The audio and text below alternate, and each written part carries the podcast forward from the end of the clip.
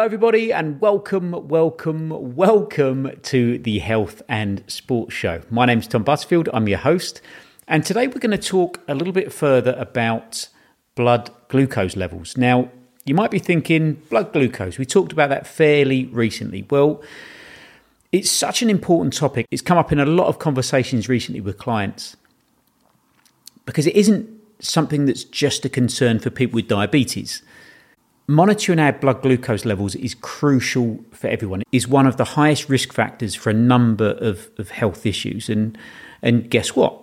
The food that we eat impacts our blood glucose levels. But that effect that the food will have on our blood glucose levels is different for everybody. So we're going to jump in and we're going to talk a bit about this because I've been doing a bit of research uh, myself, on myself, using myself as a bit of a human guinea pig, which is always fun. So, for those who haven't listened to previous episodes, why is blood glucose so important? Well, consistently high blood glucose levels can lead to pretty serious health problems, in all honesty. And we're not just talking diabetes here, we're including heart disease, kidney failure, and it can even go on to cause uh, a loss of sight, blindness as well. So it's not just a minor issue, it's a major, major risk factor for a host of complications. But here's where it gets interesting and a little bit complex, but follow me with this. The way our bodies react to food can vary wildly, can be so, so different. Research has shown that while one person might get a pretty quick blood glucose increase, or a spike, as we call it, a blood glucose spike, from eating a bowl of ice cream, this doesn't happen to everyone. It may well mean that the same food that spikes one person's blood glucose levels might not have the same effect on someone else's, and not just might, probably won't have the same effect on someone else's. It's a massive eye opener and a big reason why a one size fits all approach to nutrition just doesn't work. It does not work. It cannot work. So, when a client has a conversation about nutrition with me and they ask for my personal opinion on, on what foods they should eat and which ones they shouldn't eat, how can I honestly answer that with any real insight? How can anyone answer that question with any real insight? Because we don't know anything about that person, really. So, the first step, in my opinion, is to understand how the foods we eat regularly affect our blood glucose levels. That's the first step. That's the awareness part of it. And it amazes me that so many of my clients who have been diagnosed as having type 2 diabetes or they've been told they have pre diabetes are not advised to check their blood glucose levels at all.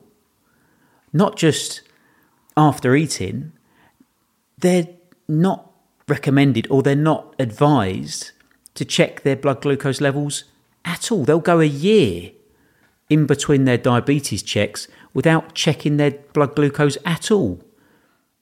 They're on medication to control it, but they never measure their blood glucose levels. It just seems bonkers to me. It makes no sense whatsoever. The saying, what we measure, we can manage, in my opinion, has never been more applicable than here.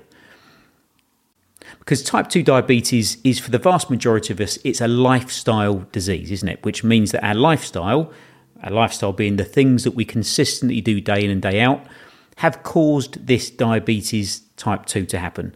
So, giving us medication and providing no advice on how we can change our lifestyle for the better just sounds like a backwards way of dealing with it, doesn't it? Because it just seems to me that we're coming up against our first problem. It's passive sick care versus active healthcare. We're happy to keep people sick by putting them on medication rather than actively encourage people to take control of their life and make healthy changes that will make them better. Because if we're not willing to accept that what we're doing day in, day out is harming our health, and that in order to change that, we're going to have to change something and put some effort in to form new habits, we end up being the sort of person who says things like, well, you know, what should I expect at my age? and they might just be turning 60. You know, personally, I expect to be running around and keeping up with those in their 40s when I'm in my 60s.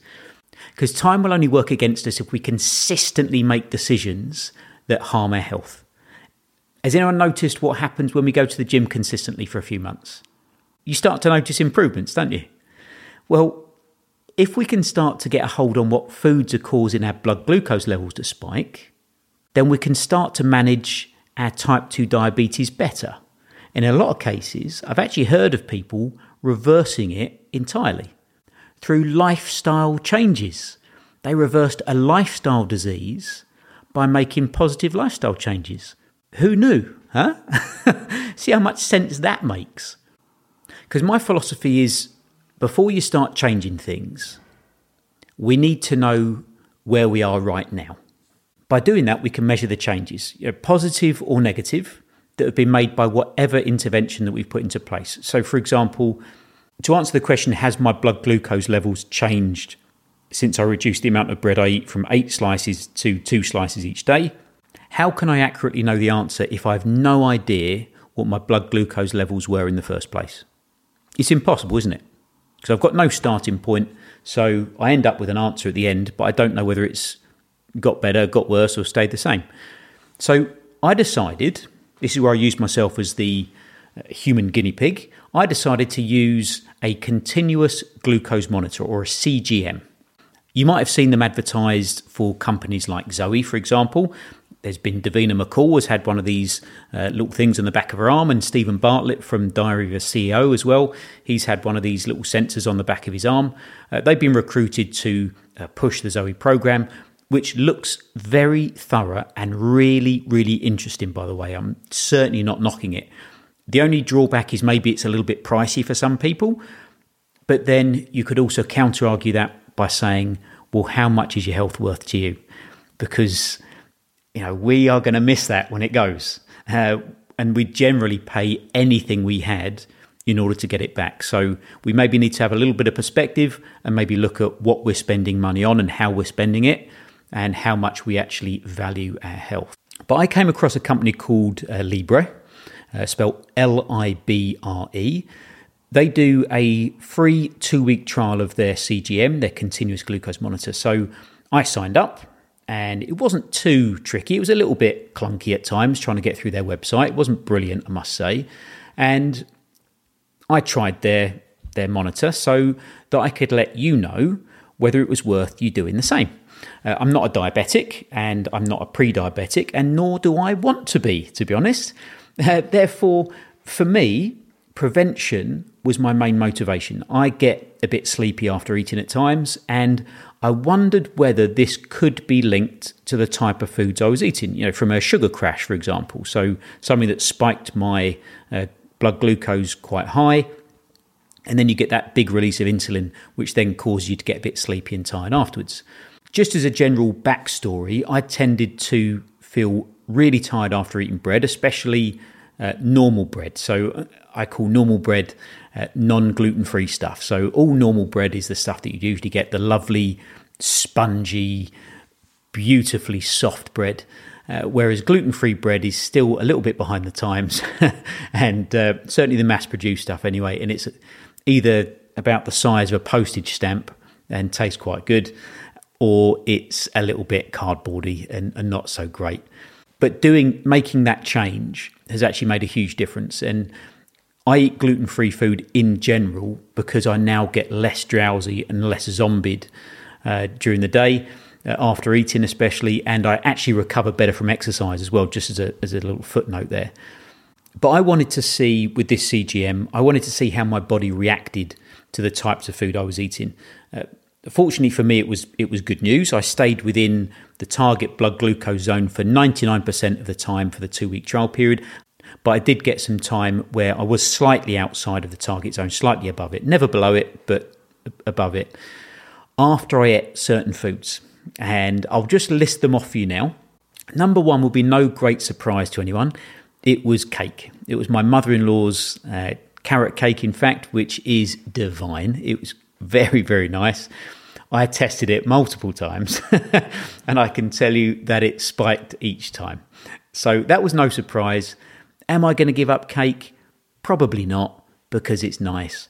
but I am going to limit it. And maybe after I've eaten a bit of cake, I then go for a walk in order to uh, lessen that glucose spike. So there are things you can do. You could eat cake, but you could maybe limit the amount and also add in a bit of light exercise afterwards to enable your body to use up some of that glucose and it not all gets stored. The second food diet went out with some friends to a Chinese restaurant and I had some sweet and sour chicken, and that gave me the highest reading of all. Uh, that really, really quickly spiked my blood glucose high. So I had some uh, sweet and sour chicken, I had that with some rice, and yeah, uh, off to the moon with that one. It wasn't too high, it went up to about 11.4, so it wasn't super, super high or anything like that. And it did come down pretty quickly, which is always a good sign. And the third one was a bit of a surprise actually, because it wasn't particularly sweet, not like the sweet and sour chicken. It was a traditional ramen dish, but the noodles were wheat noodles. So, but that went up pretty high, but did come down relatively quick too. And a fourth food were oatcakes, uh, gluten free oatcakes that I had.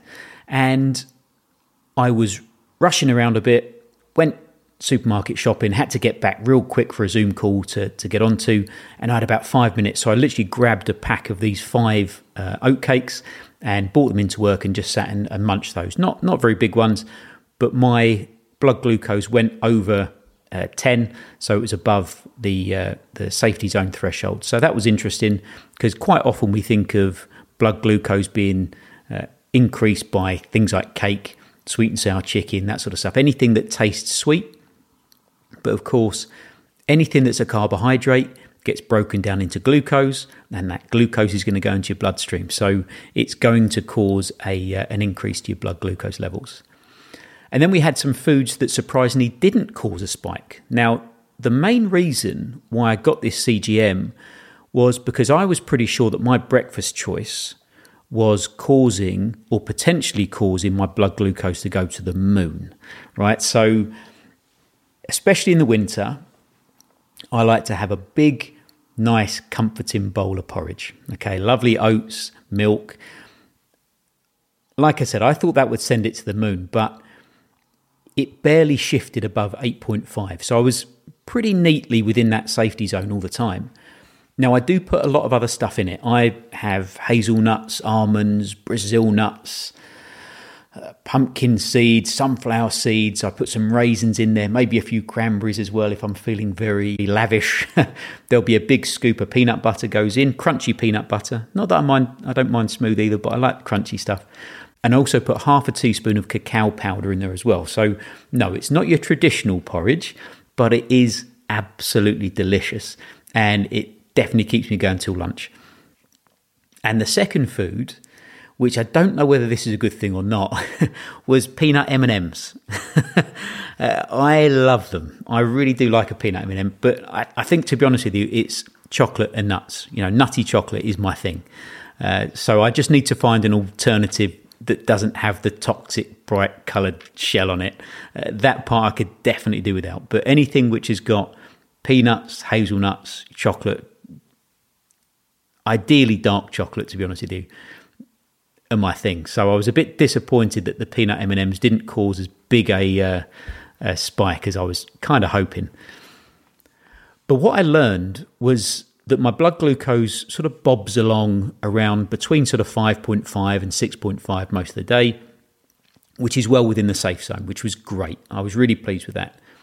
And when I do get a large spike in my blood glucose, my body is very efficient at removing it and bringing those levels down just as quickly as it went up.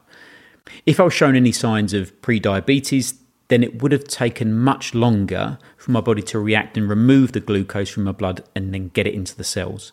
I found that eating protein and fats meant that my blood glucose levels barely changed. They just stayed real, real steady. Therefore, in the future, when I do this type of test again, because I will do this again, in order to see what's changed over time. Because how I am now is not going to be where I am in, in a year or two years or five years or 10 years.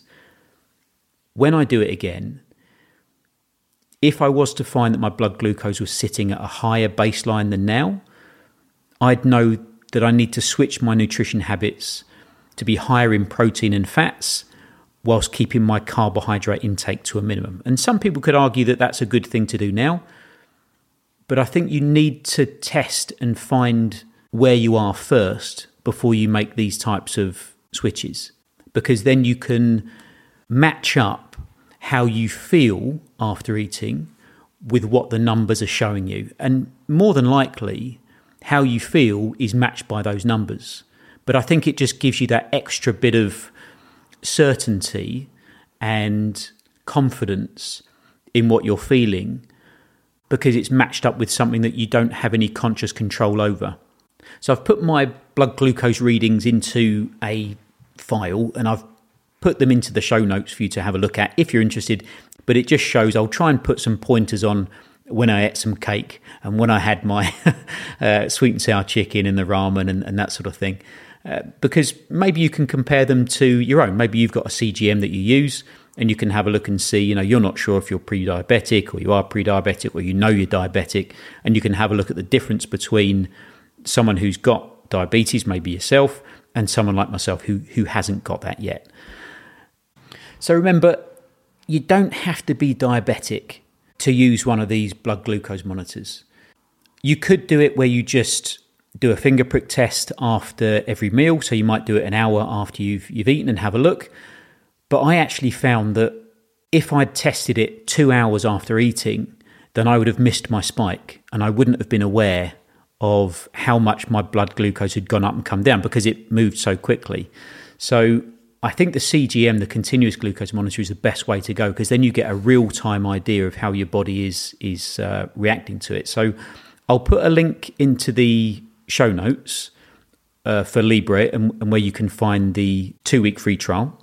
So just have a click on there, go through the process. It is a little bit clunky sometimes, the website, or maybe that's just me being uh, pretty useless with uh, with using it. Feel free to get in contact with us. You know, leave a review. Uh, go on to uh, YouTube and find one of our videos and just pop a comment in there, and uh, maybe we can we can do something to uh, to help you out. But thank you for listening. Please do follow our podcast because and if you're someone that uses a CGM, or if you're someone who has pre-diabetes or type 2 diabetes and you have some questions or you've got some stories or some advice you'd like to share with uh, myself or with the other listeners then it would be great to hear from you. Nobody ever made massive progress on their own. It's good to feel that you've got a community of people around you who can help and we certainly want to be part of that community you know every episode that we release i hope that it just gives you something that's going to help you improve by that little bit of a 1%, you know, increase that chance of living a healthier, happier life by 1%. Because if we can keep compounding those over the weeks, over the months, over the years, then you'll probably end up in a place that you never imagined was possible. So thank you for listening, and we'll see you in the next episode. See you soon.